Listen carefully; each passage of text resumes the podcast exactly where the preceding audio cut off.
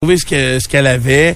Fait qu'ils ont fait un traitement en choc parce qu'elle avait vraiment une bactérie en elle. Ils ont fait un traitement en choc pour éliminer la bactérie. Elle a été hospitalisée. Euh, puis, mais on savait pas où ce qu'elle avait attrapé. Tu une bactérie en toi qui est X. Et, fait qu'ils l'ont, euh, ils l'ont soignée.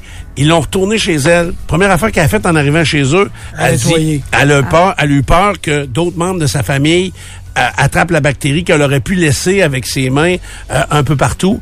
Elle a désinfecté la maison au complet au Pine Sol. Fait qu'elle la bactérie et elle en a mis partout. Elle est retombée malade. Puis malade en joie le vert. Et c'est au fil des, des gens qui se sont parlé dans cette histoire-là, ils ont dit Hey, mais Pine Sol, puis là, il faudrait fouiller, là, mais c'est pas, c'est pas si important que ça. Pine Sol avait effectué un rappel sur les produits. Lavande, citron, mandarine vendue entre janvier 2021 et septembre 2022. Tu veux, c'est, c'est dans une période quand même qui est assez grande. Ouais. Ces produits-là étaient contaminés, pas tous, j'imagine, mais avec une bactérie. Et, et, euh, donc, elle, elle prenait la bactérie, puis en voulant désinfecter, elle réinfectait toute la patente. Fait que euh, là, je pense qu'on parlait de poursuite là, face à l'entreprise, mais en même temps, il y avait un rappel qui avait été fait sur les produits. Alors, euh, Parlant de rappel, euh, vous vous souvenez les céréales qui ont été rappelées? Là, les avoines Quaker? croquantes? Oui. Ouais, mais Ouais. Il n'y en a pas- il n'y en a pas encore dans les épiceries. là. Ça fait quelques semaines de Puis il y ça. a un recours collectif. Il y a un recours collectif. mais ok là, ok, ça. t'as peu, c'est pas les, c'est pas les barres. C'est pas les barres Je mettais ça dans mon yogourt, moi. Ok. Des, des céréales, euh, avoine croquante, là. Ok, Puis c'était de la salmonellose, là. ok. Puis ça fait des semaines de ça. Mais il y avait aussi les bartends qui étaient inclus. Ouais, c'était parce que c'était Quaker, c'est ça, c'est Ouais. Quaker, il était, ça veut dire que c'est un Ah, produit c'était des, le même produit de bord qui, qui, se retrouvait dans les deux. euh, Oui. deux- puis il n'a pas encore des céréales, avoine croquante. ok. Mais Ben, pas, puis ça fait des semaines, là. OK, puis je pense que les bartends de Quaker aussi sont moins présentes. C'est des Val... euh, En tout cas, c'est un autre, euh, c'est un autre affaire que j'ai vu. là. Valderie, Val-de-Ras. T'as-tu été mal- Mais été malade? Ben, je pense que c'est ça que j'ai fait, moi, quand j'ai été malade, honnêtement. La sa- Ah, Ouais.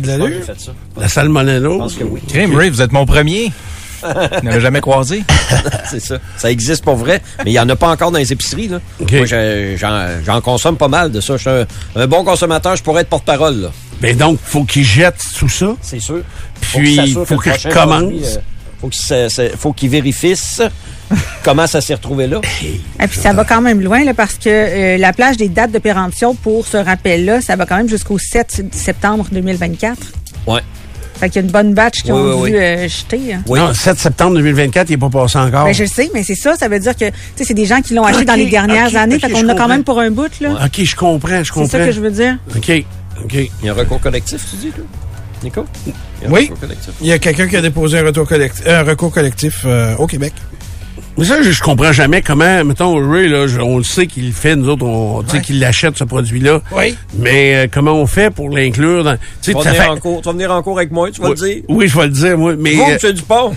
mais ils peuvent pas t'exiger ta facture d'épicerie. Il y a personne qui garde ça, une facture d'épicerie ou euh, le couvert de la boîte. Là, toi, t'en avais chez vous, tu l'as, tu l'as jeté. Tout jeté. T'as acheté ça quand t'as su. J'ai failli vendre le condo. Fait contaminé. Il a lavé ça au Pine Sol. Il était Ouais, c'est ça. pas ça, on est correct à ce temps. Ça Mais souvent, c'est des petits montants, puis ils acceptent presque n'importe qui, puis tu sais, il y a un montant Ouais, maximal. Ouais, je comprends. Oui.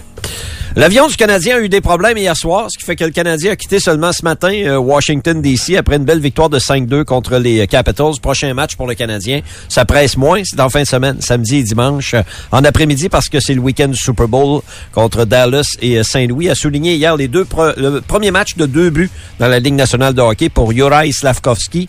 Il n'y a pas beaucoup euh, de points positifs dans la saison du Canadien, mais la progression du jeu de Slavkovski, euh, est un point positif présentement dans l'entourage du tricolore. La séquence victorieuse des Oilers d'Edmonton s'arrête à 16, un revers de 3-1 hier à Vegas contre les Golden Knights. Le gardien des Golden Knights, Aiden Hill, a été la grande vedette du match avec 30 arrêts. Et ce matin, si vous jetez un coup d'œil euh, aux statistiques, bien Aiden Hill est premier pour la moyenne de buts alloués, 1,88 et le pourcentage d'arrêt 938 connaît une excellente saison devant le filet des champions en titre de la Coupe Stanley. Dans quelques minutes débute la 64e édition du tournoi international de hockey Pee-Wee de Québec au Centre Vidéotron. 10 matchs à l'affiche aujourd'hui, 18 pays au total, 120 équipes. Est-ce qu'on a eu les Pee-Wee? on n'a eu pas les Pee-Wee, on les applaudit. 9h15, donc le Phoenix de Sherbrooke contre Beauce-Nord-Bellechasse. Le tournoi a lieu jusqu'au 18 février prochain. Est-ce que c'est correct que je sois un peu triste pour les petits Russes qui, par exemple, ne peuvent pas venir au tournoi? Ouais. Tu sais, les autres, ils n'ont rien fait, ils n'ont pas cherché la guerre. Peut-être que tu sais, c'est plate, là, parce que ça, la Russie est pas là, l'Ukraine sont là. Moi, on a vécu un exemple concret avec euh, Sevalod Komarov qui va probablement jouer dans la Ligue nationale de hockey. Mais euh, il y a des joueurs russes qui sont pas repêchés présentement. Des joueurs juniors russes qui ne sont pas repêchés et qui peuvent pas développer leur talent. Et puis, euh, c'est un peu injuste parce qu'ils n'ont pas demandé la, la situation qui se passe présentement. là. Puis au contraire, ces joueurs, jeunes joueurs russes-là, comme Komarov, ben, ça lui a permis de, de s'épanouir, de venir ici en Amérique du Nord. Mais, mais si j'étais un jeune de 16 ans, russe, Talentueux. talentueux, puis j'aurais- talentueux ou pas, là, mais, Ouais, non, mais- un jeune qui veut euh, qui veut euh, s'épanouir dans la vie, maintenant. Ouais, mais qui prennent l'avion et qui viennent jouer en Amérique. Là, il va avoir le droit d'être repêché, Ouais. même s'il est d'origine russe. Il y en a qui le font. Ouais, c'est ça. Quelques-uns le font parce qu'ils ont des bons agents. Euh, Il y en a qui commencent à jouer euh, euh, en Ontario, aux, aux États-Unis. Ça arrive également. Même en dessous, du, en dessous du junior, là. Après, Oui, oui, oui. pour- oui, oui. OK. Puis s'ils font ça, ils sont pas considérés comme euh, joueurs européens, entre autres dans le hockey junior, là, parce qu'ils jouent euh, dans un autre calibre avant d'arriver dans l'âge junior. Faut qu'il ait Euh, joué combien de temps? C'est pas beaucoup, là. C'est un an, je pense. Un an? Colin, euh, ça, arrive. va à peine, ça? Oui, oui, oui. Effectivement que ça arrive. Good. Puis Alexandre Daigle, 49 ans aujourd'hui. Euh, tu l'as? T'as Prime Vidéo, toi? Oui. Il y a un, un reportage, un documentaire sur Alexandre Daigle. C'est vrai? Ça s'appelle The Chosen One. Ah, ouais, OK. C'est pour ça que je te parle de l'anniversaire d'Alexandre Daigle. Est-ce qu'on voit Chantal Maccabé dans la vidéo? Il doit avoir le, documentaire sur Joe Sakic aussi qui s'en vient, juste pour changer de sujet. Là. Mais Euh, Alexandre Daigle veut juste... euh, Joe parce Sakic, que ça m'intéresse pas. Mais Alexandre ça évidemment, m'intéresse. était le premier choix des sénateurs de Premier de- choix overall, ouais. Puis euh, ça n'a pas, ben, ça a pas marché. Lui, il dit les attentes étaient très élevées envers moi, mais il dit je trouve pas que j'ai connu une si mauvaise carrière que ça. Puis c'est vrai, là, il faudrait que je te sorte ces chiffres, mais c'est pas bête du tout. Mais lui, euh, c'était comme le le feu. Il avait pas assez la, passion pour le pour le hockey pour rencontrer les attentes d'un premier choix au total. Puis j'ai vu un extrait, ou je l'ai pas vu au complet, mais j'ai vu un extrait. Euh, dans le hockey midget, il a marqué un 50e but à un moment donné avec Laval-Laurentide de Lanaudière. Lui, il jouait avec les 3 L dans le hockey Ouais. midget. Évidemment, il était super bon. Euh, éventuellement, il était le premier choix de la Ligue nationale de hockey. Puis il dit, si vous me demandez, parce qu'on est à rebours, il vient d'avoir 49 ans, il a pu faire, euh, il a pris du recul sur ce qui s'est passé dans sa carrière, qui a déçu beaucoup de monde. Mais lui, il dit, Caroline, euh, j'ai joué dans la Ligue nationale, j'ai une belle vie encore. Euh, quand j'ai marqué mon 50e but dans le hockey midget 3A, il dit, après ça, j'ai senti que j'avais, j'avais moins le goût de me dépasser. C'est comme si j'avais, marqué mon 50e, 50 buts. euh, c'est un chiffre magique, 50 buts dans une saison de hockey, peu importe le calibre. Puis il dit, j'ai senti qu'après avoir marqué ce 50e but-là, midget 3A, j'avais réalisé quelque chose. Puis là, il a arrêté de se dépasser. Ça tentait Il a arrêté d'avoir le, le feu le matin pour arriver à l'aréna pour devenir un meilleur joueur de hockey. Et, ça a fait est- la différence sur la, la longévité de sa carrière parce que Oui. au même âge, au même moment, on pourrait facilement le comparer quasiment avec euh, Connor Bedard. Ah, il dominait à ce point-là. Là. C'est un excellent patineur, Steph. Il mais C'était dominait. pas un excellent joueur de hockey. Ouais. C'était un très bon patineur.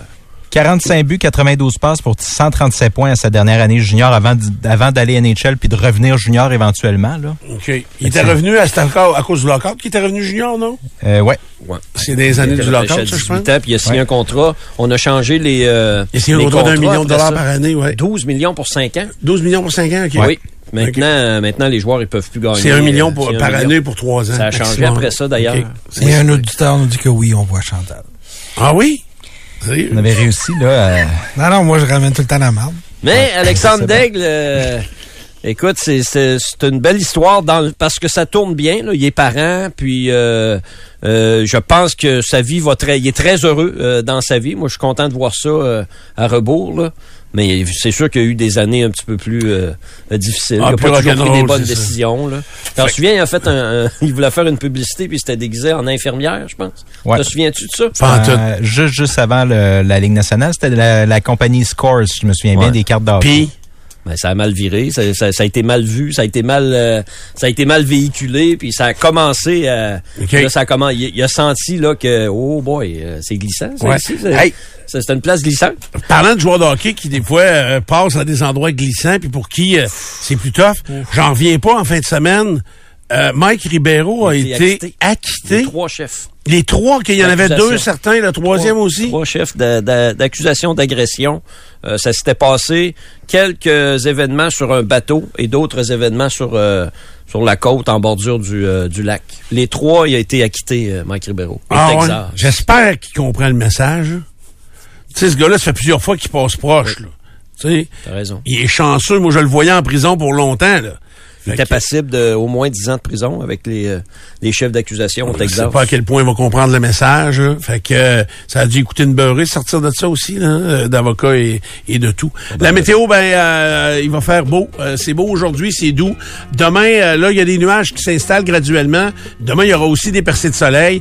Euh, et pour les trois jours là, à venir plus loin, si on s'étire, vendredi, samedi, dimanche, des températures de 0 à 5 degrés. Oui, oui, 0 à 5, de la pluie, des nuages. C'est ce qui s'en vient pour les trois jours du week-end actuellement. Et aujourd'hui et demain, aujourd'hui soleil, euh, on aura euh, moins 4, là. on est quand même bien, même moins 2 en après-midi. Demain, ce sera un peu plus chaud, mais un peu plus de nuages. Donc, euh, vous avez bien compris, c'est très clair. As-tu deux minutes? Présenté par les orthésistes du pied de Québec. Vous avez de l'inconfort aux pieds, aux genoux ou au dos? Consultez les orthésistes du pied de Québec. 375 rue Soumande et piedquebec.com. Ben, c'est ça. Ma chère Karen, C'est euh, actuellement, en fait, c'est la dernière journée de la semaine de sensibilisation aux euh, troubles alimentaires et euh, à c'est chaque année. dommage qu'on n'ait pas entendu parler beaucoup. hein? Ben, on en a entendu parler euh, relativement, je te dirais. Je pense que tout le monde en parle. euh, a reçu la journaliste Geneviève Garon qui a sorti un balado euh, pour euh, l'occasion qui s'appelle Dans le trouble. C'est disponible sur audio. Elle a créé le balado qu'elle aurait aimé avoir lorsque elle-même souffrait de troubles alimentaires. C'est quoi les troubles alimentaires? Il y en a-tu plusieurs? Eh, Steph, il y en a vraiment beaucoup. Et je veux vous parler de ceux dont on entend le moins parler. Évidemment, il y a l'anorexie, donc quelqu'un qui va euh, se priver de nourriture. T'as la boulimie, donc quelqu'un qui va ingérer une grande quantité de nourriture dans un laps de temps bien précis et tout va y passer, là, que ce soit le beurre ou encore la boîte de biscuits ou la nourriture à chat, il y a rien tu sais, qui... Euh, on, on regarde pas ça. Euh, Il y a l'hyperphagie également qui est euh, dans un... euh, on va manger de la nourriture, mais on n'est pas sur un court laps de temps nécessairement et il n'y aura pas de comportement compensatoire. Donc, quand on pense à boulimie, c'est quelqu'un qui va se faire vomir après, qui va utiliser des laxatifs ou encore qui va faire du sport à outrance. Dans l'hyperphagie, on n'a pas ça.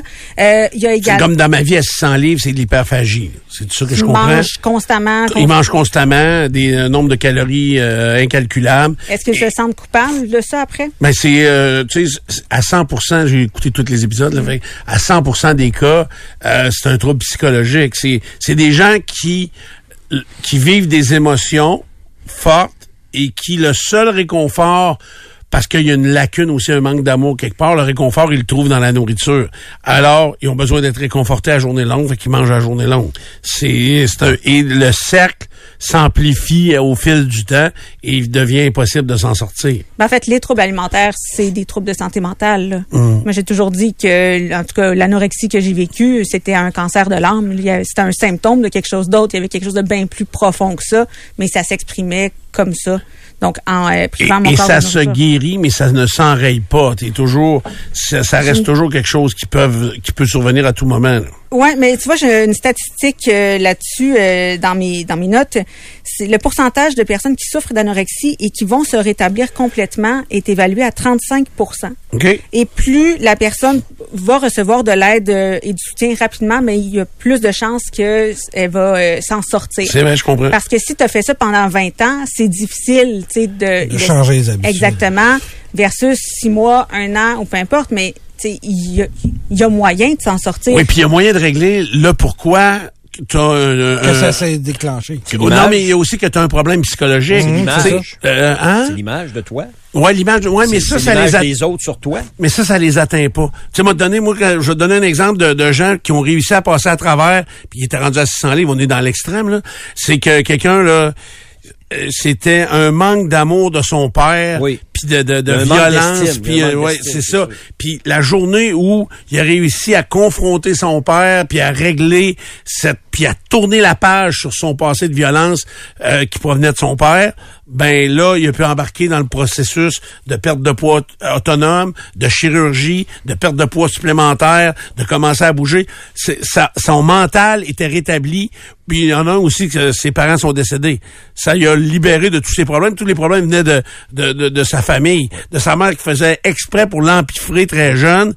puis pour y former à gueule. C'est triste, mais c'est une- c'est la réalité.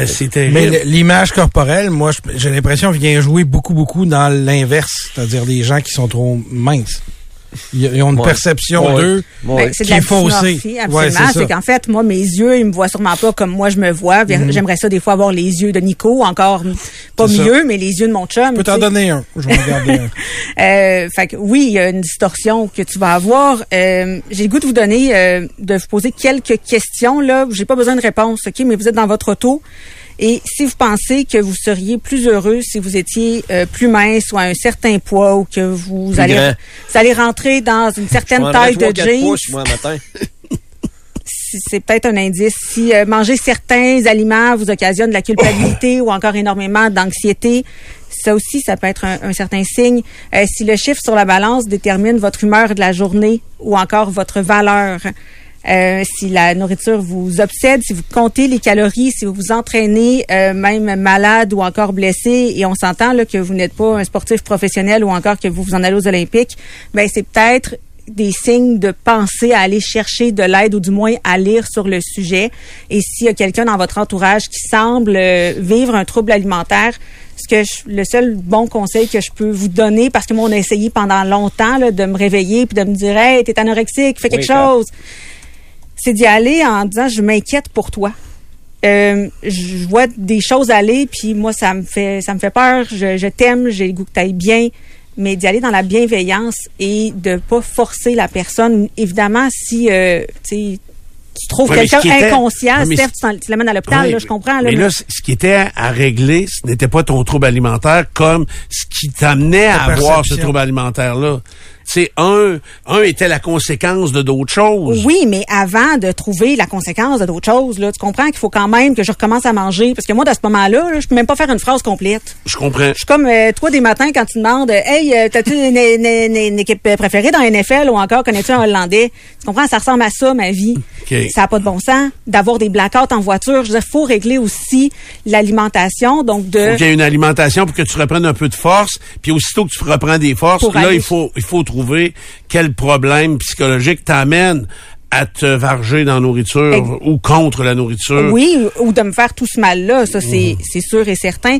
Il y a peut-être des troubles alimentaires que vous ne connaissez pas, du moins euh, moi avec le temps, ça fait presque 16 ans là que je peux dire que c'est derrière moi, mais c'est dans ma valise de char, ok? C'est un peu comme le pneu de secours. Idéalement, j'en ai pas besoin, je m'en sers pas, mais c'est jamais bien bien loin. Aujourd'hui, la différence c'est que je sais comment le changer mon pneu. Je suis pas obligée de me rendre euh, à l'hôpital en urgence parce que il y a un petit dérèglement ou il y a quelque chose qui m'a pesé sur le bouton du trouble alimentaire qui me qui, qui me guette. Euh, on n'y pense peut-être pas, et ça, c'est beaucoup chez, plus chez les garçons et chez les hommes. Sachez qu'il y a quand même 10% de la communauté euh, qui souffre de troubles alimentaires qui sont des hommes ou encore de jeunes hommes. Combien? 10 OK. Puis, tu sais, en 2022, là, les, c'est 300 000 personnes qui souffrent d'un trouble alimentaire. Là, c'est quand même beaucoup de, de gens. Donc, euh, celui qui va plus toucher les gars, c'est la bigorexie. La bigorexie, là, c'est de se voir tout le temps trop mince, donc pas assez musclé. Donc, ça va être des gens qui vont aller au gym à outrance, OK. qui vont peut-être, euh, qui évidemment la nourriture va être un enjeu là-dedans, donc ça entraîne beaucoup. Elles vont peut-être même aller jusqu'à prendre des stéroïdes. Donc il n'y a jamais de fin. À un moment donné, tu dis crime, il rentrera plus dans son gilet, mais lui ne se voit pas comme ça. Euh, même chose, tu sais, quand on parle de la distorsion de ce que tu vois dans le miroir. Donc, Oui. même si pour toi, là, cette personne-là, c'est Monsieur Muscle ou Madame Muscle, ben, la personne qui en souffre ne se voit pas du tout comme ça. Mais j'ai ça, mais pas pour les muscles. Moi, je me, je me vois pas. c'est pour ça que c'est drôle quand Stéphane me dit ça. Mais euh, moi, comme j'ai été mince jusqu'à 22, 23, 24, euh, je me vois encore moins gros que je suis. Ça me frappe quand je me vois sur des photos ou des vidéos euh, de temps en temps. tu sais. Mais l'inverse. Dans ma tête, je suis encore. Ouais, c'est ça, c'est l'inverse de toi. Moi, je me vois Mais- encore gros. Je suis encore gros dans ma tête. Je vais l'être toute ma vie. Ah ouais, OK. Sûr, sûr, sûr. OK. Ouais, ça a Mais jamais changé. ça. Est-ce que, Nico, dans ce cas, tu sais, comme moi, là, je suis gros, mais je veux pas être, je veux être plus T'es mince. un beau gros, Stéphane. Non, mais, non, c'est mais ça. blague à part. Non. Je veux juste être plus mince. Je veux juste être plus mince pour des raisons de santé. Oui, tu veux vivre T'sais, plus longtemps. C'est vrai que des fois, quand j'attache mes souliers, je te souffle. Ah. C'est vrai. Monter les marches ici, là, c'est, puis c'était que sais que parce c'est que pas ça fait, ça fait un an et demi, là, que j'ai pas joué au hockey, à peu près, là, à cause de mon genou. Puis euh, là, je bouge plus pantoute. Puis tu sais, je fais bien des farces avec le tapis roulant, puis c'est vrai que je veux commencer, mais j'ai encore un éclat qui se promène dans le genou. Là. Hier, je, descendais les marches et on l'entendait. C'est fait. Le pire, c'est que c'est pas douloureux pantoute. Ouais. Mais je l'entends, le petit crise de morceau se promener, puis ça fait à chaque fois... Ben, ça fait pas en montant. En- quand je monte, ça fait rien. C'est quand je descends des marches que ça fait ça. Fait que moi, là, j'utiliserais plus l'ascenseur pour descendre que pour monter. Mais là, faut que je me mette à bouger. Là. Faut que j'arrête de me réfugier. C'est peut-être un morceau de carton que t'as avalé à un moment donné, qui s'est allé se choir dans ton genou. un coin de bouchon de liège de de blanc. liège hein. ça, ça ressemble. Je le vois, là. Ça. des fois, je suis capable de voir en rayon X avec mes yeux. Ah je oui? vois que c'est un petit morceau de liège ça, qui est oublié dans mon genou. Oui, là. oui, oui. Fait que j'aurais pas dû donner une bouteille de vin au médecin avec mon père. Ben, parlant de bouteilles de vin, il y a un autre trouble alimentaire qui est lié à l'alcool et euh, qu'on ne soupçonne peut-être pas. Ça s'appelle l'alcorexie ou encore l'alcoolorexie. C'est une tendance de certaines personnes de décider de ne pas manger dans la journée parce qu'ils savent, par exemple, qu'ils ont un party le soir et qu'ils vont consommer de l'alcool. Donc, pour aller pour gérer... compenser des calories. Exactement. Donc, c'est ce qu'on va Ce qui aller... est très euh, néfaste, puis vous allez tomber chaud ben raide. euh, Encore plus vite. tout de Suite, encore plus Je vite. n'ai ça, pas à sûr. manger de la journée. D'ailleurs, j'ai- j'ai débuté une étude. Euh, Oh. Une étude scientifique. Oui. J'ai comment Puis là, je vous fais juste vous élaborer les premiers, les, les premières étoffes de mon étude. Excuse-nous, excuse-nous, on devrait parler. Je- euh, J'essaie Il y de a beaucoup de trouver. distorsions là-dedans. Non, mais il y a- puis j'ai- le champ est tellement large, le champ d'études que je fais actuellement, sur un produit très spécifique que les gens se refusent, se beaucoup dans ce produit-là. Puis j'essaie de comprendre pourquoi et est-ce que c'est si vraiment euh, efficace pour la santé, ce produit-là?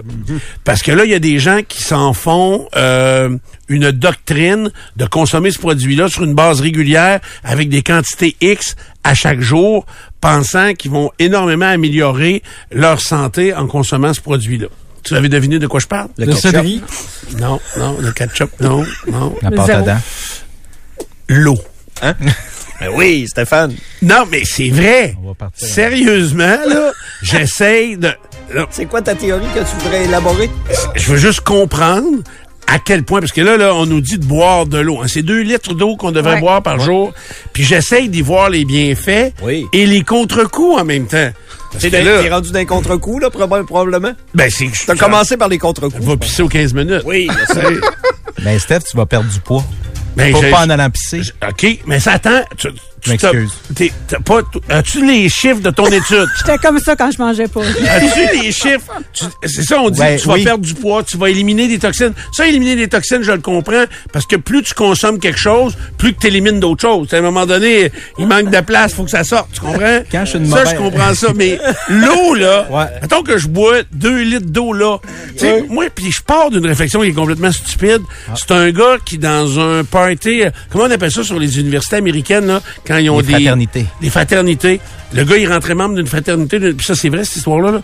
Ils ont fait boire un, un 18 litres? 18 litres Ah, d'eau. il est mort. il est mort. Il est mort, le gars. euh, D'après moi, si tu coup. bois 18 18 litres de n'importe quoi, tu vas mourir. Ah oui, je sais, je sais. On est mais- dans l'exagération, je Ouais, dirais. ouais, mais l'eau qu'on boit, ça en va dans l'estomac, tu comprends? Oui. Fait que si je bois deux litres d'eau, est-ce que, alors que quand on se fait opérer, mettons comme ce que Pierre a subi, puis bien d'autres, la chirurgie bariatrique, ça a le but de rapetisser l'estomac pour diminuer ton appétit. Est-ce que quelqu'un qui prend deux litres d'eau, euh, oui, il va prendre de la place dans son estomac pour de l'eau, mais en même temps, s'il mange quand même, puis qu'il diminue, diminue pas tant ses quantités, ça fait que il va agrandir son estomac, qu'il va avoir de plus en plus faim. Honnêtement, c'est bien cave, ma réflexion, mais en même temps, je me dis tout le temps, OK, euh, tu sais, si c'était si miraculeux, là, les enfants, on les nourrirait rien qu'à l'eau. Tu sais, Non, non, mais je veux dire, on les ferait boire de l'eau euh, à côté, à côté, à côté. Donner le sein à l'eau, c'est plus tough. Quand je suis une longue période à pas boire d'eau, là, je te jure que je me remets à boire de l'eau puis je perds 6 à 8 livres en quelques jours à peine. une excellente habitude pour de toi. boire de l'eau. Ouais, sûrement, sûrement, mais j'essaie de comprendre les bases et les fondements de ça. Si tu faisais plus d'activité physique, tu verrais que l'eau, c'est très, très utile. Ouais, t'en perds Ouais, mais hey, avant, Ray, t'en- t'en prends de l'eau. Ouais, mais hey. Ray, avant, là, je bougeais quand même pas mal. Je jouais au hockey deux, trois fois par semaine. plus Euh, d'eau. euh, hey, j'étais des semaines sans boire une gorgée d'eau. Ouais, ça, Ouais, toi, mais- t'es un- toi, t'es un phénomène. là. Non, mais un petit peu. Mais, Mais tu devrais boire d'autres choses, là? Pas un exemple, un phénomène. la Budweiser, là, c'est une canette de Budweiser, là, c'est Ah, 95 c'est beaucoup d'eau. Beaucoup d'eau. Mais pourquoi que ça compte pas cette eau-là, vu qu'elle est juste un petit peu déviée? Euh, c'est- Parce qu'elle est Ben, dédiée. tu pourrais faire aider avec ton médecin. Là. Moi, parfait, je comprends, faut que je boive de l'eau. Là. On peut s'arranger pour une douzaine de Budweiser aujourd'hui. Là. Tu sais, comment ça fait d'eau, ça, une douzaine de Ouais, Budweiser? Ça en fait de l'eau. Là. 12 c'est parce que quand ouais. j'arrive au bout des 12, je suis plus capable de compter comment je l'ai pris. J'étais Un rendu à trop où, dévié. là? Fait que l'étude se poursuit, j'imagine. L'étude se qu'on est au poursuit. premier balbutiement. Exactement, là, je suis dans les premiers, euh, dans Parce que, mes... au- idéalement, tu bois pas un 2 litres one shot. Tu comprends? C'est au courant de ta Tellement. journée, donc ça s'élimine au fur et à Vous mesure. seriez étonné depuis, parce que là, ma blonde, elle, a commencé ça le 1er janvier. Oui. Elle, elle boit, là, sa grosse canisse, là. De euh, voilà. euh, Ouais, voilà, une 36 onces. C'est tout ça? Ça elle en boit deux canisses par jour. Bon, fait que là, euh, OK. Là, les bienfaits, euh, j'ai hâte de voir. C'est là, les- c'est ma cobaye. Je la teste ça sur elle. Puis comment tu vas tester ça? C'est moins fripé, tu Je voudrais la, bien pèse, hydrater. je la pèse à tous les matins, je la Ah, mesure, euh, C'est le fun. hein? je la check. si elle écoute ça, elle va tirer le tabarnak. On ben, te connaît faire un peu. T'as fait 9 ans, t'as dit?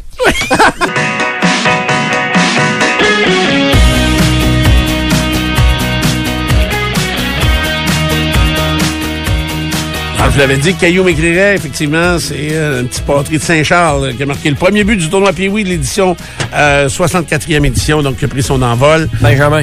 euh, ce matin.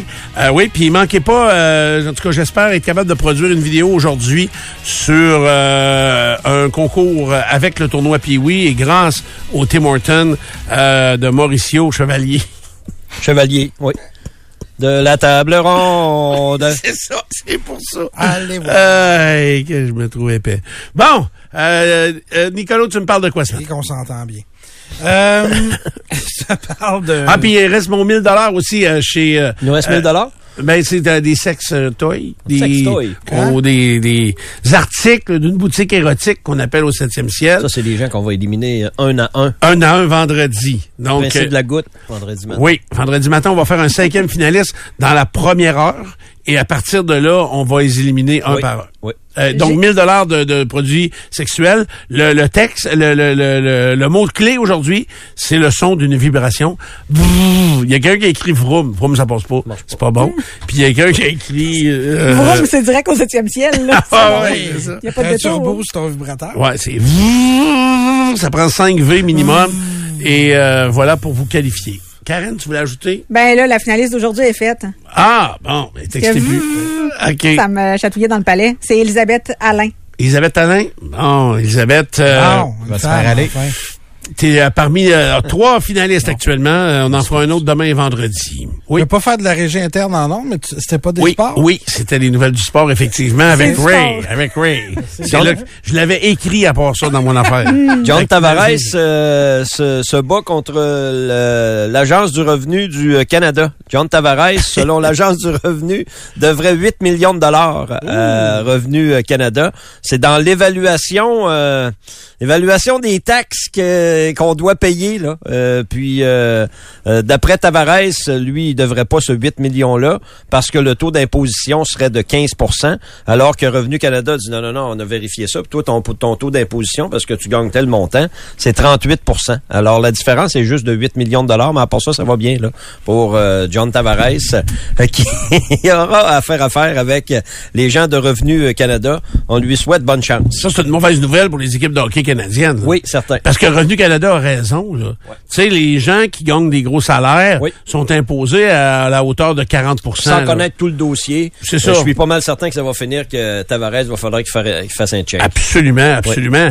Mais je suis convaincu que quand Tavares jouait, par exemple, avec les Islanders de New York, Oui.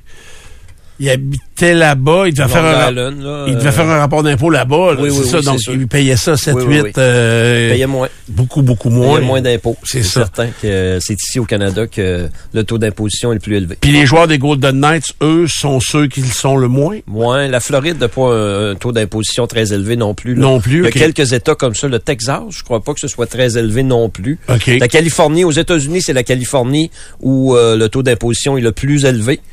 Euh, Puis Vegas, le moins, puis c'est à côté. c'est ça. Le Nevada, euh, je pense que c'est zéro. Mais... Eux autres, c'est ça, hein, ils payent pas ça. Il Mais ils vivent de quoi, l'État? L'État, vit- tu sais, si c'est zéro taux d'imposition, euh, ils vivent comment, l'État? taxe, euh, si- tu vérifies ta facture quand tu vas à Vegas, il y a des taxes euh, dans les casinos. euh, il y a une autre façon d'aller chercher des, des revenus. Sûrement. C'est sûr, sûr, sûr. Oh, oui. À part ça, il y a un, un- un texte, une entrevue ce matin avec Valérie Grenier dans le journal La Presse. Valérie Grenier qui est la skieuse euh, alpin qui a pris une fouille à Cortina d'Ampezzo euh, il y a de ça quelques semaines. Le titre, J'ai vu ma vie d'athlète passer devant mes yeux. C'est ce qu'elle a dit à Simon Drouin, le journaliste euh, de la presse. Euh, Valérie Grenier qui a pris une fouille et qui a fini dans le filet de, de sécurité. Puis quand elle dit j'ai vu ma vie d'athlète passer devant mes yeux, elle est âgée de 27 ans, mais elle a, euh, elle a eu de la difficulté à passer à travers sa dernière réhabilitation, surtout mentalement.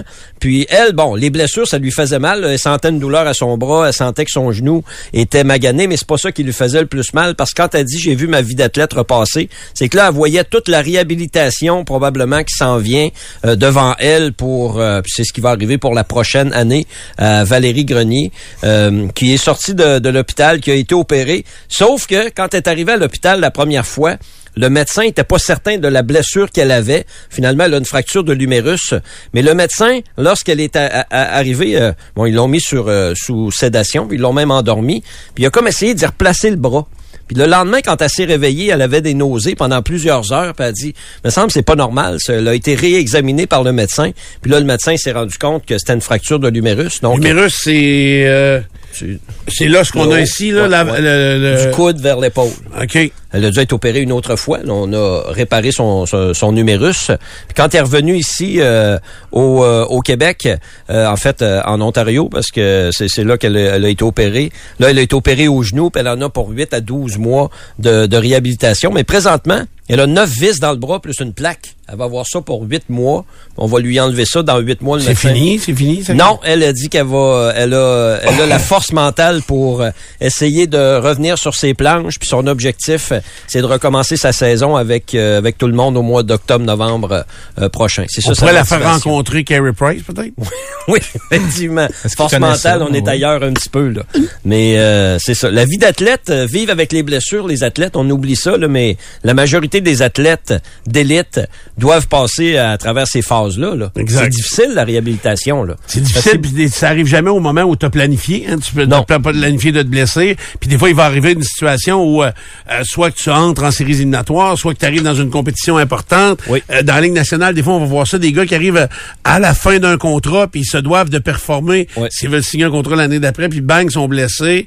Euh, Dans une réhabilitation, la clé, c'est que ça te prend un objectif. Il Ouais. faut que tu travailles à tous les jours à te réhabiliter avec un objectif en vue. Sinon, euh, c'est très difficile à tous les matins de retourner à la réhabilitation si devant toi, t'as pas... euh, T'as pas de quoi pour te motiver euh, justement à, à revenir sur ces planches. Là. Valérie, Valérie Grenier font probablement que les Olympiques sont sa source de motivation en 2026. Ça va aller vite en tabarouette, par oui, exemple. ça va aller vite. Elle skiera pas 2000, euh, mettons, l'hiver 24-25, elle skiera pas beaucoup. Elle la va commencer à fin saison. 25. Prochaine saison. C'est ça. C'est pour ça qu'elle va être sur ses planches euh, à l'automne. Puis est-ce qu'elle va réussir à le faire? Ben là, euh, évidemment, la médecine doit faire son œuvre, puis la réhabilitation par Puis il y a après. le mental aussi. Son Tu La prochaine fois, là, qui est à Cortina, hein, Elle qui est en haut de la, de la pente. C'est en là. Italie d'ailleurs. C'est en Italie les Olympiques. Exactement.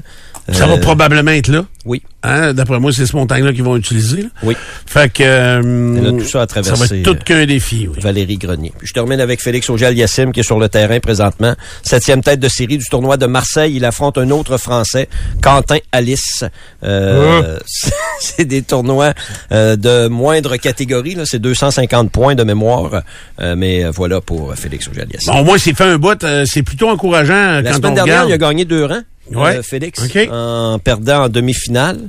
Euh, du tournoi de la semaine dernière. Donc euh, oui, c'est gagne Mais c'est c'est vraiment là, puis c'est trop. Je trouve que dans au tennis masculin et féminin, c'est drôlement fréquent de voir des joueurs connaître des longues périodes Sans où ça marche. Tu sais, chapeau Valov, ça marche pas pantoute son affaire là. Ouais. Pantoute, pantoute. Puis j'ai hâte de voir Swantek, qui était numéro un au monde, puis là, elle a de la misère à enfiler les victoires, puis à gagner. Tu sais, il arrive à un stade où des fois, oups, je sais pas, une petite perturbation, euh, et puis euh, ils viennent ben.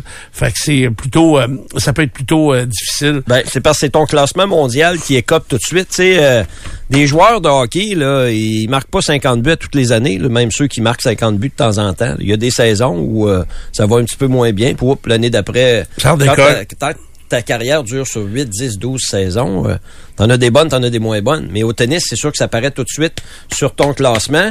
Puis le problème, c'est que ton classement, après ça, euh, t'as des matchs plus difficiles qui s'en viennent. C'est dur de remonter après ça. ça. Plus tu recules, Plus plus les matchs. que, C'est ça, que de remonter ça, par après. Certainement. Ah, voilà pour le beau monde du sport. Vous êtes dans Dupont le matin. On revient dans quelques minutes. FM 93. Pour quelques jours encore, Volvo de Québec vous propose le XC40 à hybridation légère 2024 en location à partir de 2,99% et obtenez un rabais de 1000 dollars. Détail chez Volvo de Québec. Roi Métivier Roberge, euh, évidemment, des syndics autorisés en insolvabilité qui sont là pour vous aider, pour vous accompagner. On n'est pas là pour vous juger, on juge pas personne. Puis on fait ça depuis tellement longtemps qu'on regarde tout de suite euh, quelle est l'ampleur des dégâts, si on peut appeler ça comme ça. Donc, des euh, accumulations de dettes, des taux d'intérêt faramineux sur des cartes de crédit ou encore des achats que vous avez faits à crédit. Euh, ce que l'on fait, premièrement, la majorité de nos clients font pas faillite. Deuxièmement, une très grande majorité de nos clients, on va être capable de réduire la dette de 80% Troisièmement, on va regrouper tous les paiements en une, en une seule dette, un seul paiement, et d'être capable de vous offrir le meilleur euh, et vous permettre de recommencer à vivre le plus normalement possible. Euh, ça vous coûte rien à part ça. Deux rencontres totalement gratuites. Euh, on va regarder votre dossier, on vous propose une piste de solution et si ça vous convient, ben là on va aller de l'avant avec ces solutions-là. L'important, c'est de ne pas attendre qu'il soit trop tard. Vous avez de la difficulté à rencontrer vos paiements, carte de crédit, taxes municipales, hypothèque, euh, location de voiture, paiement de voiture, les frais scolaires, les euh, hey, payer une session d'université là. Euh, ils m'ont connecté, là, ils m'ont saisi hier. Là. Je me suis fait saisir ma carte de crédit par Oui, mes fils. C'est cher, hein, je dois le faire pareil, même si l'école est gratis, euh, c'est pas tout à fait gratis. Hein? Quelques milliers de dollars par session. hein. Ben, c'est ça, c'est ça. Puis ça, c'est sans compter le parking. Vous dites, ah, il pourrait y aller. Euh, Pintante, dans l'Université Laval, en autobus, là, vous l'essayerez, vous vous m'en redonnerez des C'est la nouvelles. nage qui suggère. On est les moins chers au Canada, là. Encore. Au niveau des frais scolaires? Oh oui, il est Université. pas serré, Ouais. ouais. Il, y a, il y a une, euh, il y a une nouvelle qui sortait aujourd'hui sur le fait qu'il y a une baisse de 22 à McGill et un peu plus à Concordia, 27. Mais c'est sur les inscriptions des gens provenant à l'extérieur du Québec, Oui. puisqu'on a augmenté les frais. Ce qui est tout à fait normal. Je comprends l'université de vouloir chialer un petit peu en disant Ben, eux, ils budgètent ça, là. Ouais, mais si, mettons, il baisse de 20% Oui. mettons, d'inscription d'étudiants, Ça peut être un prof, un excellent prof qui décide d'aller ailleurs ou de- au lieu Ouais, d'aller dans cette université-là. mais selon moi, ils vont grimper les inscriptions locales. Pas certain, Steph. Et... Moi, cette règle-là que le gouvernement a implantée, là, j'étais pas d'accord.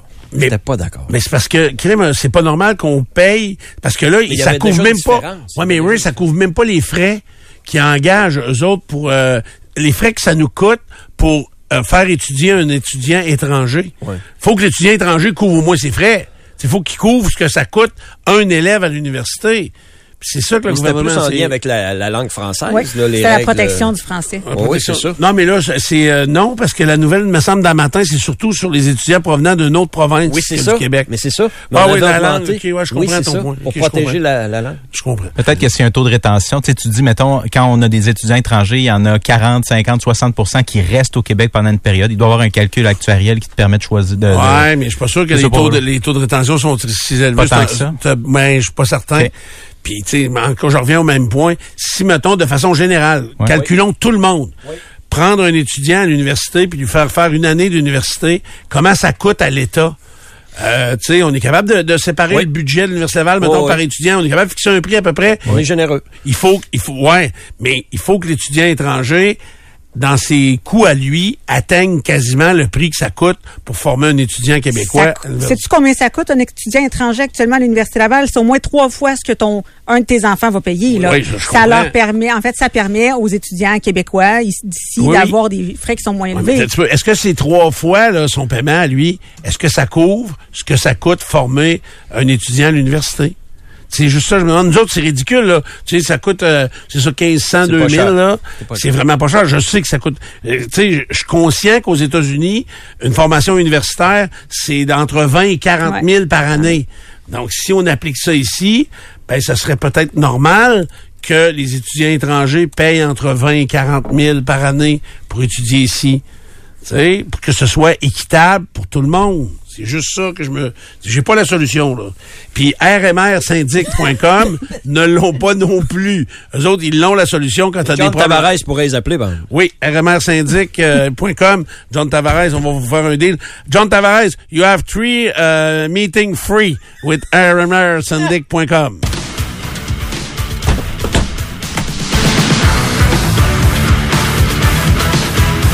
Ça, il y a un de mes chums qui m'écrit, euh, c'est vrai, son petit frère est à l'université d'Ottawa.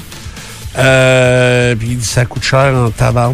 Fait que euh, on va demander à son père, mais c'est C'est des 30 com- 000, me semble, par session. Au 30 bord du 35 000 canal, session. en Ontario. C'est ça. Euh, Karen a vérifié, là, donc il y a des prix pour un étudiant à l'Université québécois, qui, qui est vraiment pas beaucoup.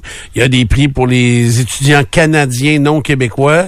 Et il y a des prix ensuite de ça pour... Pour les euh, étudiants français, les étudiants belges francophones, étudiants de l'international. euh, J'espère dans tout ça, c'est des Français qui payent le plus cher. 600 000, on demandait pour... Non, ça va euh, grimper à 600 000 pour un étudiant Ça a français. monté à matin. Mais demain, je vais vous faire ça, OK? Une session pour chaque. Ah, c'est bon, ça. Hey, euh, OK, qu'est-ce que tu as appris aujourd'hui, Nicolo? Euh, J'ai pas retenu le terme, euh, Karen. Je souffre de quoi si je me vois pas pareil dans le miroir comme euh, comme je suis? Ben, dire aveugle. C'est de la dysmorphie, là, mais... Ah, c'est une forme de dysmorphie. Ça te Ouais. fait bien, la dysmorphie. Ben oui. Oui. Ton miroir est peut-être convexe, tu sais, c'est pour ça Ouais, que t'as de l'air plus gros. Ray! Ben, on remercie Mauricio euh, Chevalier pour euh, le- la bouffe du euh, Tim Horton, mais également, Nico t'a dit que t'étais un beau gros. Ouais, oui, Je t'es un beau gros, ouais, oui, ça, je ça l'ai- sem- semblait Je l'ai sincère. appris. Hey, Pierre!